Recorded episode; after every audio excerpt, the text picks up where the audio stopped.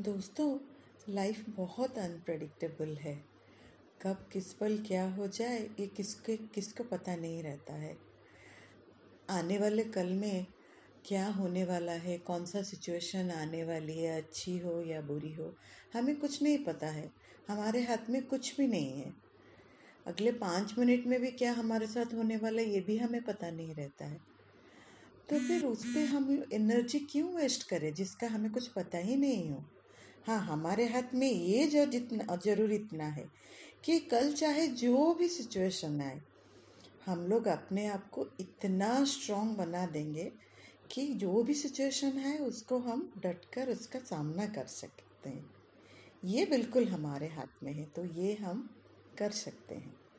thank you